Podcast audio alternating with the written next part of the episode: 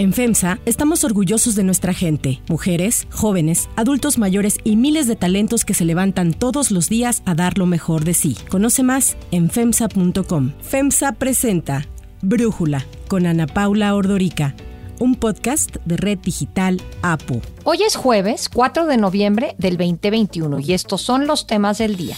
El gobierno intenta desacreditar el índice del World Justice Project, que ubica a México como el quinto país más corrupto del mundo. Fuga de capitales. En lo que va del año han salido 268 mil millones de pesos que extranjeros tenían invertidos en México en valores gubernamentales. Continúan los trabajos en la COP26 con el compromiso de recortar un 30% al final de esta década las emisiones de metano. Pero antes vamos con el tema de profundidad.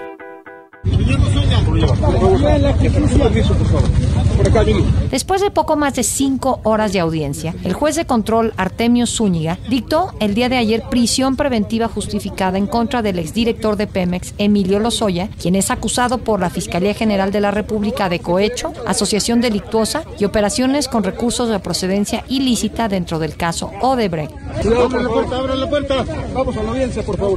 De acuerdo con la Fiscalía, por los tres delitos de los que se le acusa a Lozoya, la pena mínima de prisión sería de 12 años y la máxima sería de 35 años de cárcel. Por decisión del juez, el exdirector de Pemex deberá permanecer en el reclusorio norte durante el tiempo que dure el proceso por considerar que existe riesgo de fuga. Fue la fiscalía la que pidió el cambio en la medida cautelar. El cambio de medidas cautelares. No tenemos comentarios, discúlpame. ¿Están satisfechos? No, no tenemos comentarios, discúlpame. Durante la audiencia que comenzó a las 10 de la mañana, Emilio Lozoya se declaró inocente y aseguró que no ha recibido un trato privilegiado por parte del Estado. El mismo juez que horas más tarde le dictó prisión preventiva a Lozoya también otorgó una prórroga de un mes a petición de su defensa como plazo para ampliar la investigación. Tras la audiencia, Miguel Ontiveros, abogado de Emilio Lozoya, afirmó que presentarán un recurso para que se retire la prisión preventiva al exdirector de Pemex y ofrecerán a las autoridades algunas propiedades de la familia Lozoya Austin para cubrir con el pago por reparación de daños. Y eso nos vamos a enfocar en los próximos días. Vamos a reunirnos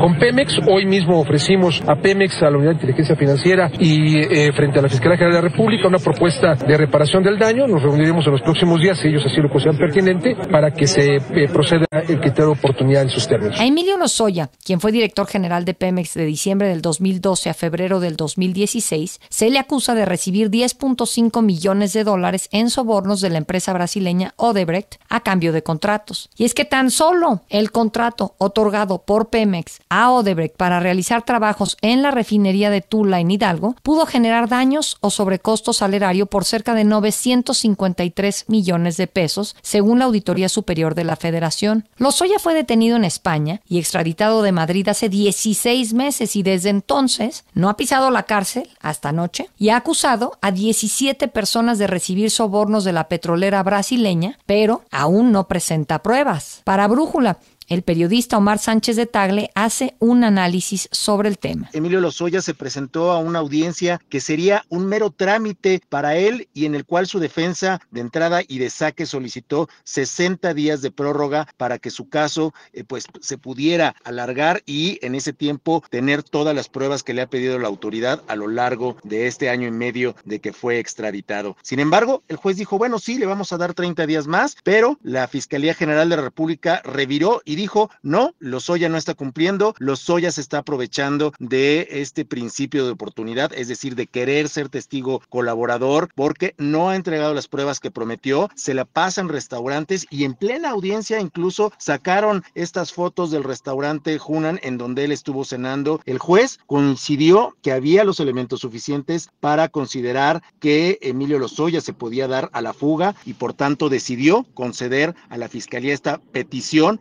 de detenerlo ahí mismo. La Guardia Nacional en ese momento al término de la audiencia incluso lo detuvo. Él estará preso, ya no tendrá esta oportunidad de la libertad, pero de momento será hasta el próximo 3 de diciembre cuando se dé la nueva audiencia del caso Lozoya y ahí veremos si realmente entrega las pruebas que le está solicitando la autoridad. Además de la audiencia del 3 de diciembre, el próximo 19 de noviembre, Emilio Lozoya tendrá que enfrentar otra audiencia, pero por otro caso, el de la compra sobre precio de la planta de agro a Altos Hornos de México.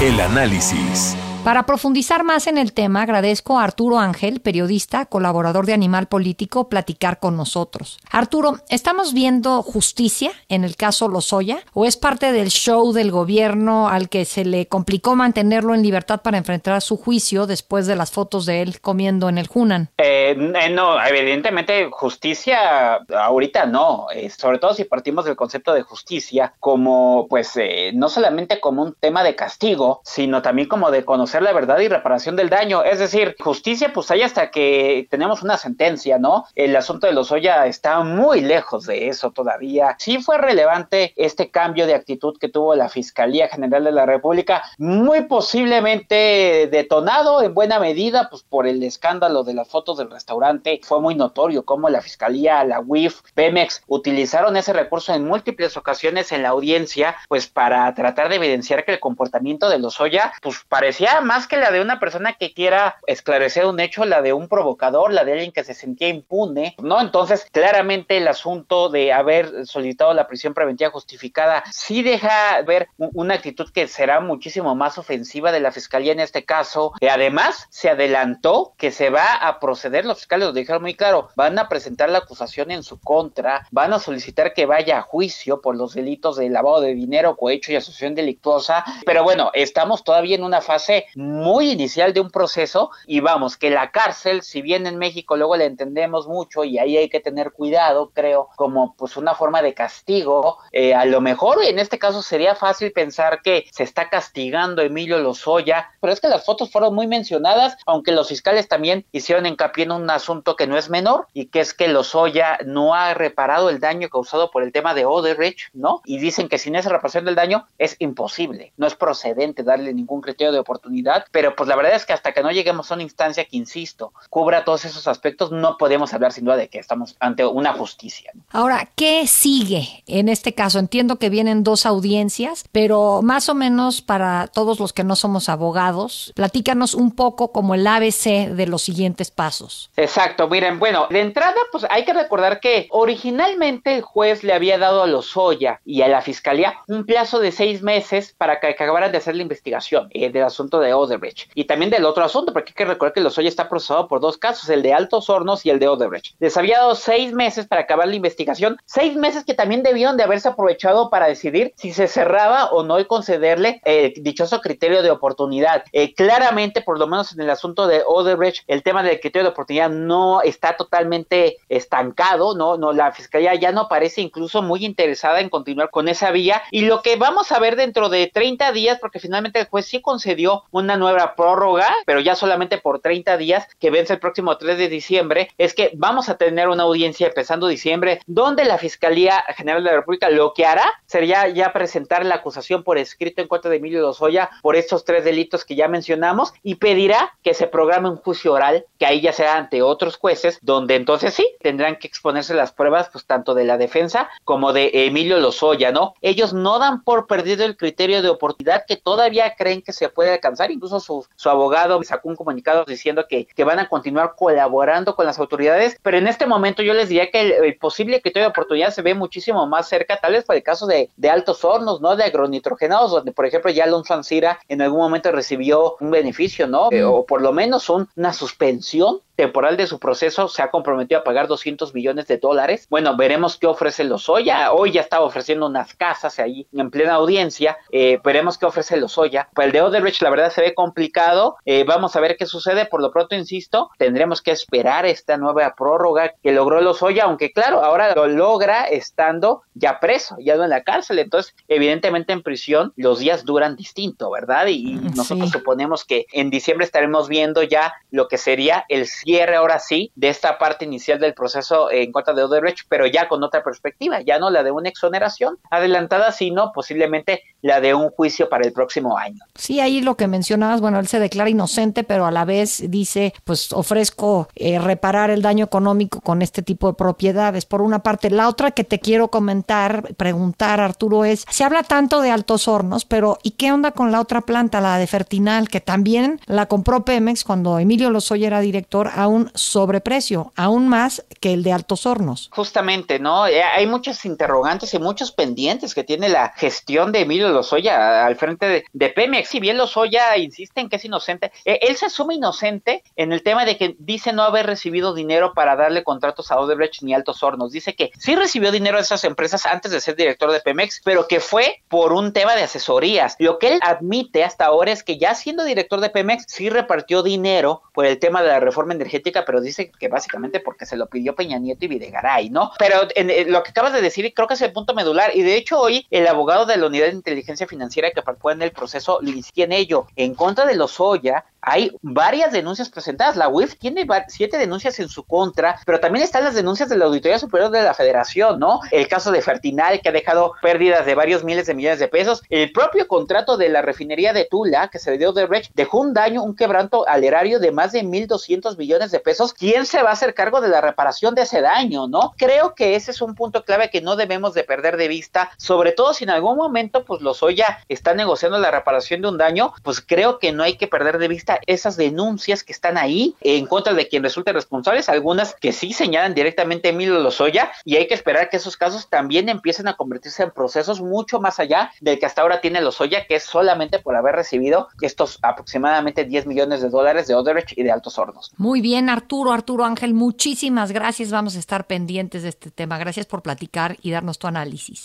Si te gusta escuchar Brújula, te invitamos a que te suscribas en tu aplicación favorita o que descargues la aplicación Apo Digital. Es totalmente gratis y si te suscribes será más fácil para ti escucharnos. Además, nos puedes dejar un comentario o calificar el podcast para que sigamos creciendo y mejorando para ti. Hay otras noticias para tomar en cuenta. 1. México y la corrupción.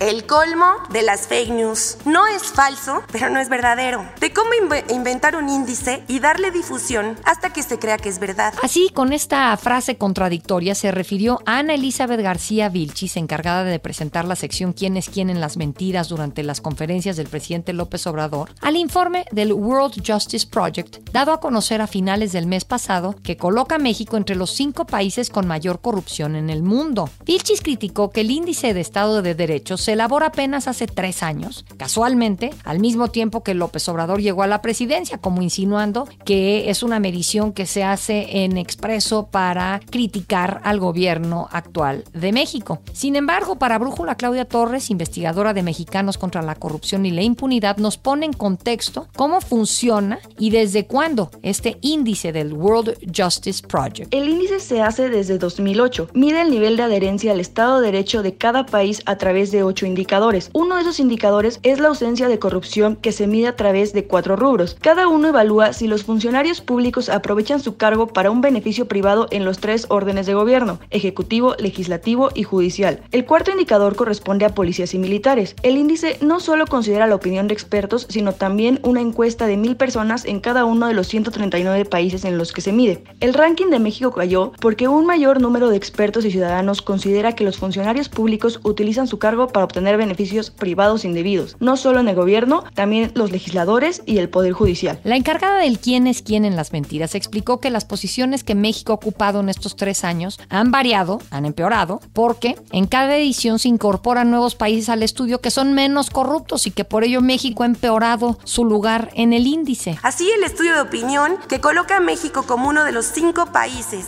más corruptos está financiado por una organización estadounidense y los especialistas consultados son esencialmente opositores del gobierno. Pese a los intentos del gobierno federal de desacreditar este tipo de mediciones, y aquí ha sido la promesa más importante del presidente López Obrador, México sigue enfrentando un grave problema de corrupción. Según la última edición del Latino Barómetro, el 66% de los mexicanos señalan que el progreso que ha habido en México contra la corrupción en los últimos dos años ha sido nulo o poco. Peor aún, 51% piensa que el presidente López Obrador y los funcionarios del gobierno federal están involucrados en actos de corrupción.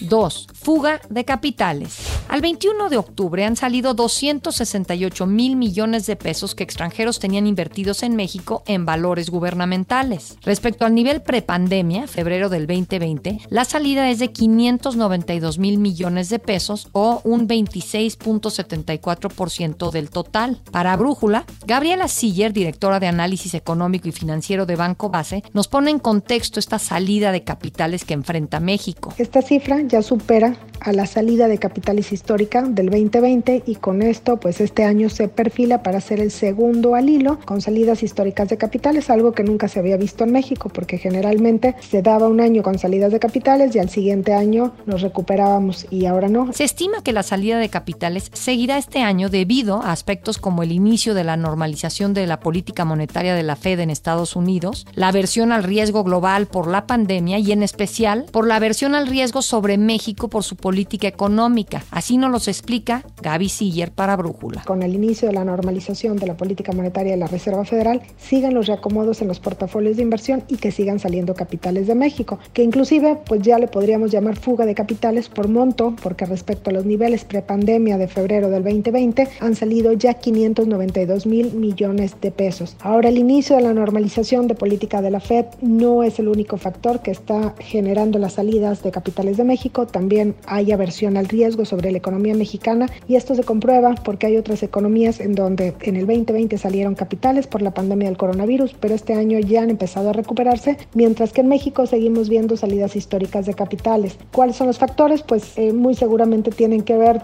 con la gobernanza, con la iniciativa de reforma eléctrica que ha dado un golpe de confianza a los inversionistas y con la expectativa de que puedan darse otras políticas económicas que frenen el crecimiento de nuestro país. A pesar de esto, el gobierno federal parece no preocuparse por generar políticas y acciones que atraigan inversiones. Al contrario, la reforma energética que busca el presidente López Obrador es una de las acciones que más inversiones espanta. Tan es así que ayer el embajador de Estados Unidos en México, Ken Salazar, publicó un tuit en el que menciona que se reunió con integrantes del gobierno para entender esta reforma que le preocupa mucho al gobierno de Biden. Reforma que anoche anunciaron los grupos parlamentarios de Morena, Partido Verde y PT van a discutir ya no en diciembre como se tenía planeado, sino hasta el 15 de abril del 2022. 3. COP26.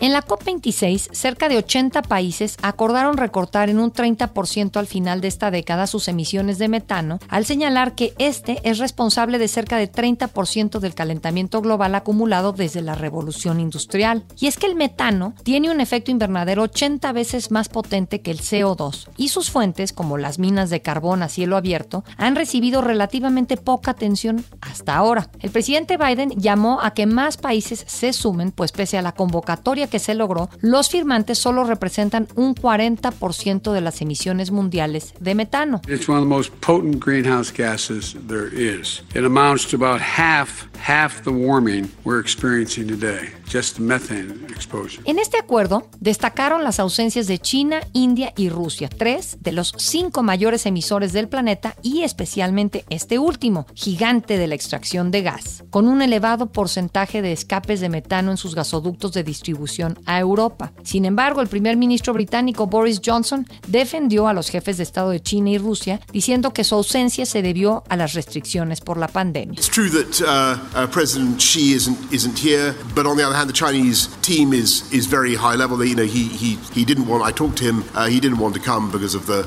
Pandemic, and, and you've got to respect that. The same was the case for for Vladimir Putin.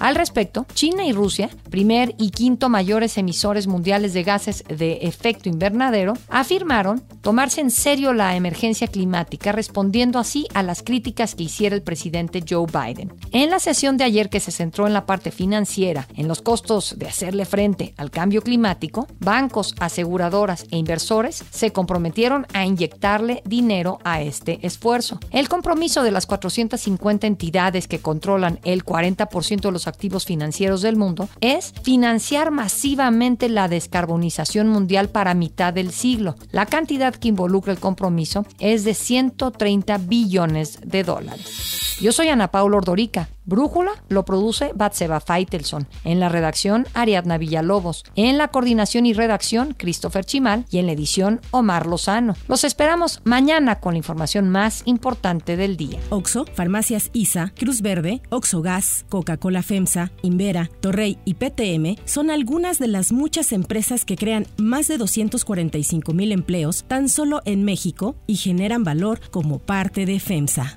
FEMSA presentó Brújula con Ana Paula Ordorica, un podcast de Red Digital APO.